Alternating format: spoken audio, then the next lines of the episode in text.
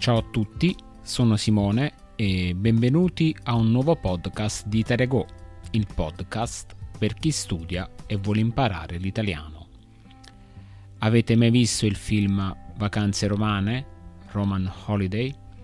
Nel film c'è una scena in cui i due protagonisti salgono su una Vespa. Oggi vi parlerò proprio della Vespa. La storia della Vespa inizia nel 1945, quando l'Italia sta cercando di riprendersi dalla seconda guerra mondiale. La fabbrica di aerei di Enrico Piaggio a Pondetera in Toscana è stata distrutta e i suoi lavoratori sono senza lavoro. Per risolvere questo problema, Piaggio ha un'idea geniale. Invece di produrre aerei, vuole creare un mezzo di trasporto a due ruote economico e pratico. Chiede all'ingegnere Corradino D'Ascanio di progettare questo veicolo. L'obiettivo è un mezzo leggero capace di trasportare persone e bagagli, adatto anche alle donne che ora lavorano e hanno bisogno di spostarsi. Nel 1946 l'ingegner D'Ascanio presenta il nuovo veicolo e Piaggio lo chiama Vespa perché assomiglia a un insetto sia nel suono del motore che nella forma della carrozzeria. La prima Vespa, chiamata Vespa 98, può raggiungere una velocità di 60 km all'ora e affrontare pendenze del 20%. Ha un cambio sul manubrio, una ruota di scorta e usa un carburante a miscela di olio e benzina. La Vespa è ideale per tutti, anche per le donne che possono mettere le gambe nello spazio anteriore vuoto senza difficoltà.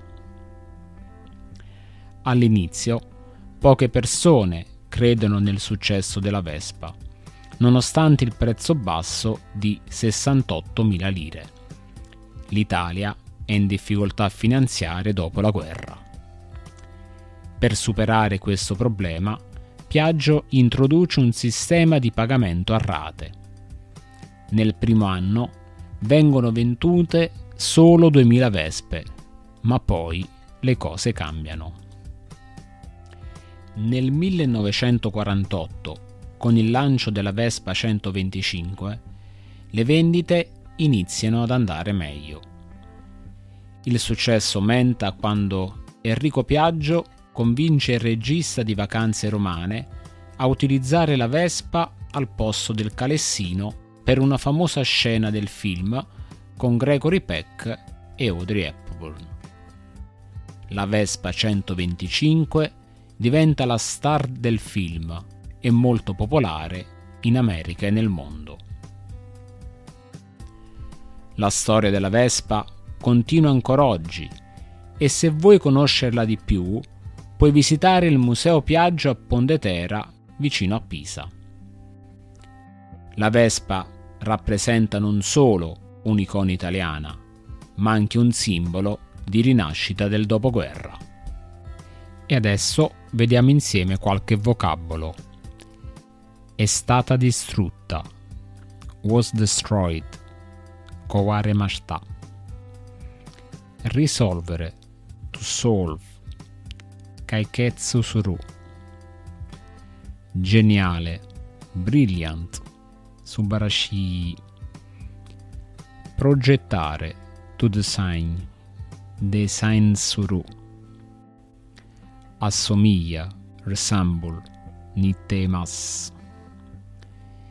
Pendenze, slopes, kohai. Manubrio, handlebar, andoruba. Finanziarie, financial, kinyu.